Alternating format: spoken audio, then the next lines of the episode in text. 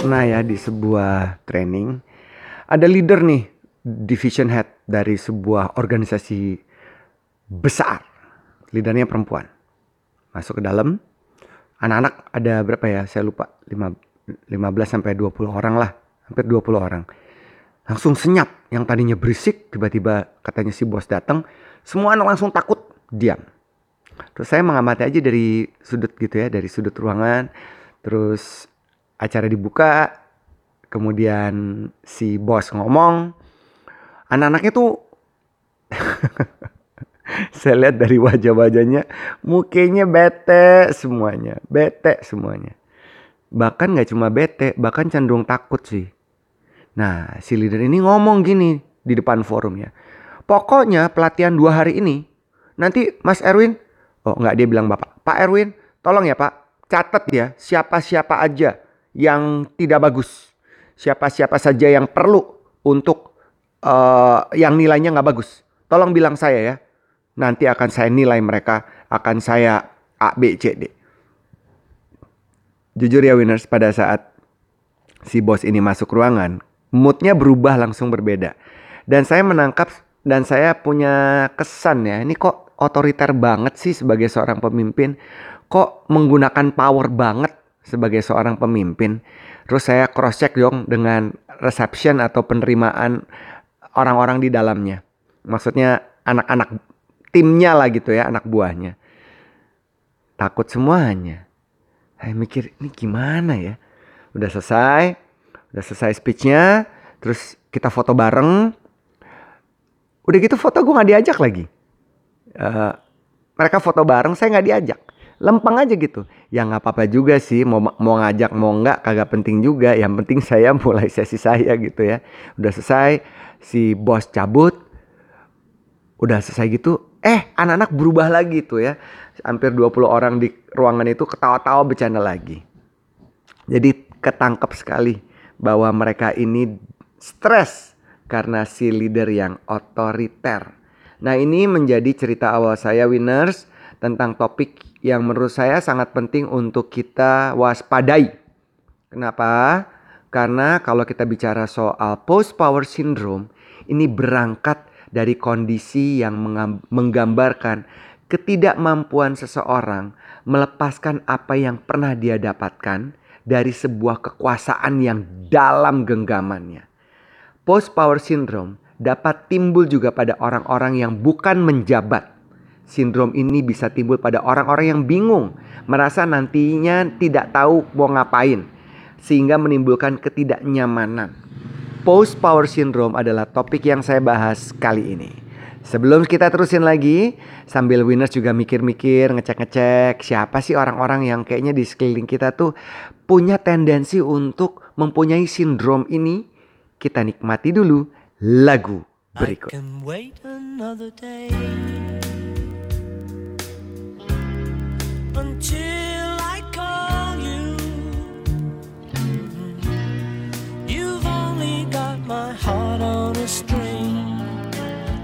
Everything aflutter. But another lonely night might take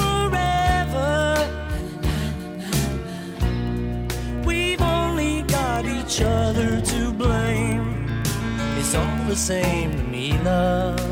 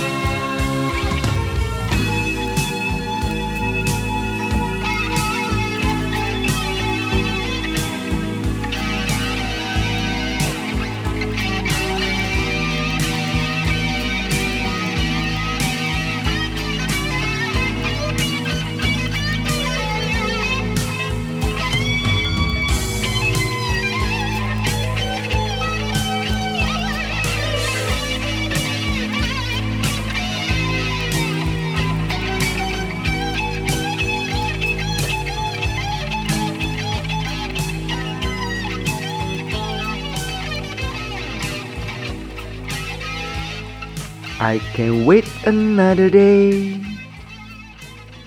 No more lonely nights. Tapi sedih sekali kalau ternyata orang-orang yang punya kekuasaan pada akhirnya kemudian merasa kesepian atau feeling insecure. No more lonely night. Tepat sekali ya untuk membahas mengantar topik saya kali ini tentang PPS atau post power syndrome. Ada satu lagi cerita teman mertua saya. Karena kedua orang tua saya sudah meninggal, jadi saya tidak terasosiasi lagi dengan teman-teman kedua orang tua saya yang saat ini masih juga hidup. Tapi beberapa dari teman-teman mertua saya yang kebetulan sering juga berjumpa, saya melihat ada satu nih yang sangat post power syndrome. Jadi biasanya post power syndrome ini dari banyak penelitian yang saya baca itu lebih banyak ke pria dibanding wanita. Karena perempuan itu lebih gampang beradaptasi. Tendensinya lebih begitu. Sedangkan pria yang punya kekuatan, punya power dan tiba-tiba sudah tidak aktif lagi berkegiatan atau beraktivitas. Nah, inilah menjadi musuh mereka untuk post power syndrome. Jadi si Om ini ya waktu muda jabatannya direktur utama ada di sebuah kementerian. Wah, keren banget, emang keren sekali sih ya. Lulusan luar negeri, A, B, C, D, dan seterusnya. Tapi begitu pensiun, mulai itu kan nggak ada kegiatan, nggak ada kegiatan. Terus mulai deh, tidak nyaman di rumah, terus lebih sen lebih senang sendirian, cenderung marah-marah, tidak dapat beradaptasi dengan lingkungan. Rasanya masih seperti jagoan. Sedangkan saya ngelihatnya jadi sedih kasihan. Duh. Dan kayaknya penting loh winners. Kalau kita nanti sudah ber kita lu kali. kalau kita sudah bertambah usia walaupun kita pernah menjabat punya posisi tertentu tiba-tiba kita udah nggak lagi kita harus harus ini loh seperti bahasa Jawa dan saya sangat setuju legowo ikhlas legowo karena apa ya? Kalau enggak, nah ini bisa post power syndrome dan post power syndrome biasanya orang-orang yang post power syndrome itu tidak merasa. Jadi yang terkena adalah lingkungan dan gejala ini muncul dari berbagai macam aspek. Mulai dari fisik sampai psikologis. Seperti misalnya kecewa, bingung, lonely nights, ragu-ragu, khawatir, takut, desperado, merasa kosong gitu ya. Dan gejala ini muncul, makin muncul jika jika kita tidak sadar dan makin tinggi dan kemudian tidak ada orang-orang di sekeliling kita yang melakukan sebuah pendekatan yang baik sehingga orang tersebut sadar. Tapi susah sekali ya. Seperti mau ikut campur urusan orang. Kalau orang tidak merasa bermasalah kan susah sekali they are in the den, in, they are in denial stage dan akan rasanya susah sekali buat kita untuk memberikan advice. Ini juga sering terjadi di dalam kelas. Kalau ada orang-orang yang punya mental block, rasanya susah sekali buat fasilitator siapa pun untuk bisa masuk dan juga membantu orang tersebut. Jadi memang nggak ada orang lain dapat membantu dirinya selain mereka sendiri. Kayak si om itu ya, yang tadinya merasa hebat, tiba-tiba pensiun, terus sepi dari semua kegiatan. Jadi post power syndrome ini bukan diartikan sebagai kekuasaan atau pekerjaan, melainkan dikonotasikan sebagai sosok yang tadinya aktif, banyak kegiatan, mendadak hilang semua timbul ketidaknyamanan. Seringkali ngomongin hal-hal yang sudah terjadi di masa lampau. Wah oh, dulu tuh ya, dulu tuh ya, saya tuh ya. Nah itu kan sering sekali tuh kita lihat ya dari orang-orang tua atau teman-teman orang tua kita yang cenderung ngomong di masa lalu. Saya sih menghindari itu winners. saya nggak mau punya post power syndrome. Saya ingin seperti ayah saya yang setelah tidak aktif lagi hidupnya tetap santai dan juga legowo. Sesantai lagu berikut ini yang enak banget di tahun 90-an.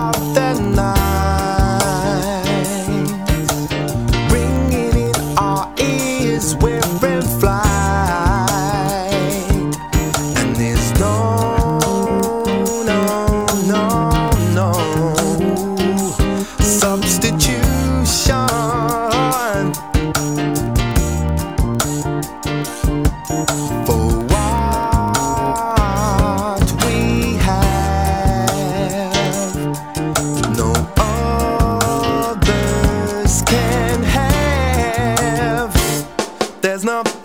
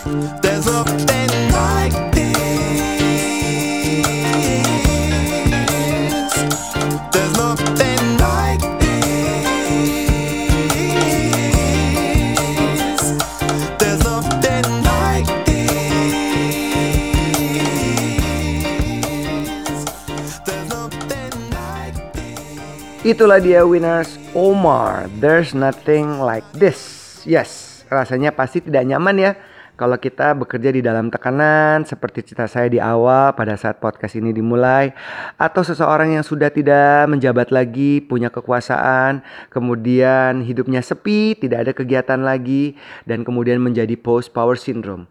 Post power syndrome ini akan membuat orang-orang yang ada di sekelilingnya tentu merasa terganggu.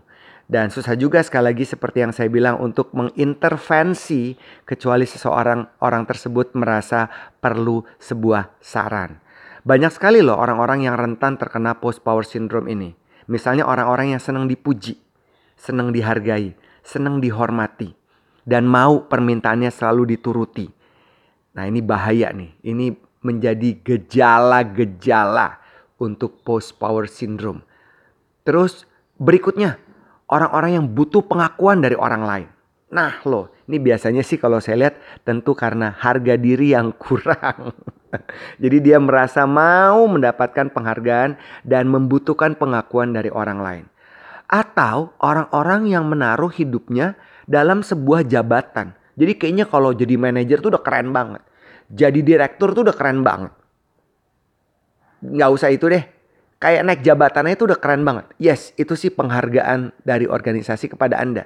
Tapi kayaknya kita nggak boleh terlalu sering untuk mengisi ego kita. Ini akan berbahaya.